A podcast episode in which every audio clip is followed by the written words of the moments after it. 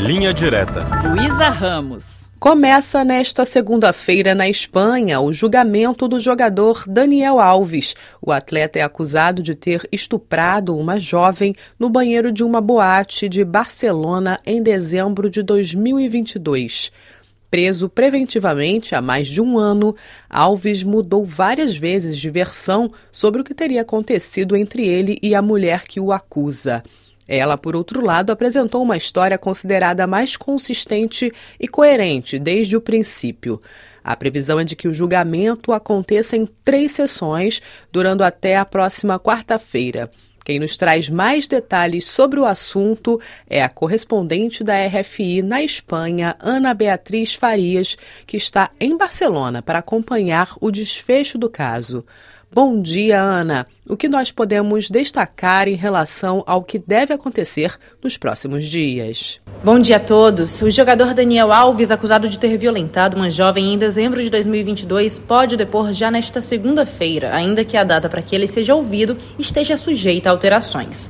Além de Alves, segundo diversos meios de comunicação da imprensa espanhola, a mulher que o acusa de violência sexual deve ser ouvida nesta primeira sessão. De acordo com o Tribunal Superior de Justiça da Catalunha, seis testemunhas também devem prestar depoimento hoje.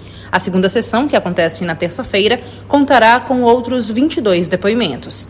Na quarta-feira serão apresentados laudos periciais relacionados ao caso, além dos informes finais e das conclusões. Nesse caso, Ana, tanto o Ministério Público espanhol quanto a mulher acusam o jogador de ter cometido o crime. O que, que, cada uma das partes pede como pena? O Ministério Público espanhol pede nove anos de prisão para Daniel Alves, além de exigir o pagamento de uma indenização de 150 mil euros por sequelas físicas e psicológicas deixadas na vítima.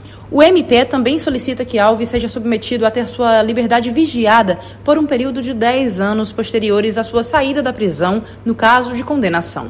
A defesa da mulher vai mais longe, além de pedir, assim como o Ministério Público, que a liberdade de Daniel Alves seja vigiada pela Justiça durante os 10 anos posteriores à sua saída da prisão. No caso de condenação, a advogada da mulher, que diz ter sido violentada por Alves, pede que ele fique proibido de se aproximar, de se comunicar com a jovem pelo mesmo período, 10 anos. A defesa da mulher também pede o pagamento de uma indenização de 150 mil euros e, além disso, o pagamento de uma multa de 13.500 euros por lesões causadas na jovem.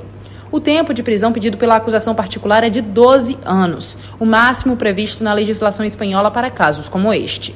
A defesa de Daniel Alves deve continuar tentando a absolvição, baseada na versão de que o contato sexual que houve entre o brasileiro e a mulher foi consentido. Ana Beatriz, apesar de o julgamento acontecer de portas abertas, sendo acompanhado pela imprensa, existe também uma série de medidas que serão tomadas para proteger a mulher que acusa Alves de violência sexual, não é isso? Isso mesmo. O Ministério Público Espanhol chegou a pedir ao tribunal que o julgamento acontecesse completamente a portas fechadas, como forma de preservar a jovem que acusa Alves. O pedido foi negado pela audiência de Barcelona, que ressaltou, entre outros fatores, dois pontos: a importância do direito à informação por parte da população, como uma garantia de que os tribunais atuarão de forma justa, e, por outro lado, a garantia que as portas abertas dão ao acusado de que ele não será julgado de maneira clandestina ou oculta.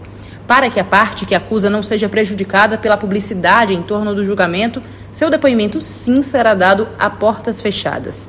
Além disso, a mulher estará separada de Daniel Alves por uma barreira física, para que não haja a necessidade de contato visual. Na gravação feita para o próprio tribunal, a imagem e a voz da jovem estarão distorcidas, como mais uma forma de preservá-la, pensando principalmente no caso de um possível vazamento deste vídeo.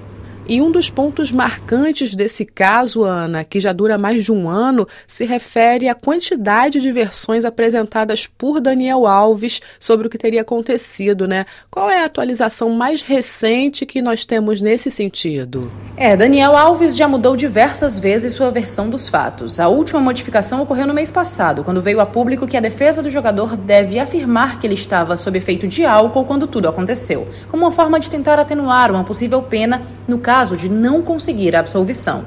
Antes disso, Daniel Alves chegou a dizer que não conhecia a jovem que o acusa, depois que os dois teriam entrado no banheiro juntos, mas não teria acontecido nada além disso.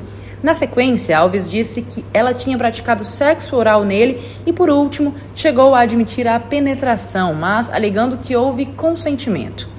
A versão da mulher, por outro lado, é considerada mais sólida, já que ela afirmou de forma constante que teria entrado no banheiro com o jogador e que teria sido agredida e violentada por ele. Muito obrigada, Ana Beatriz Farias, correspondente da RFI na Espanha, no Linha Direta de hoje.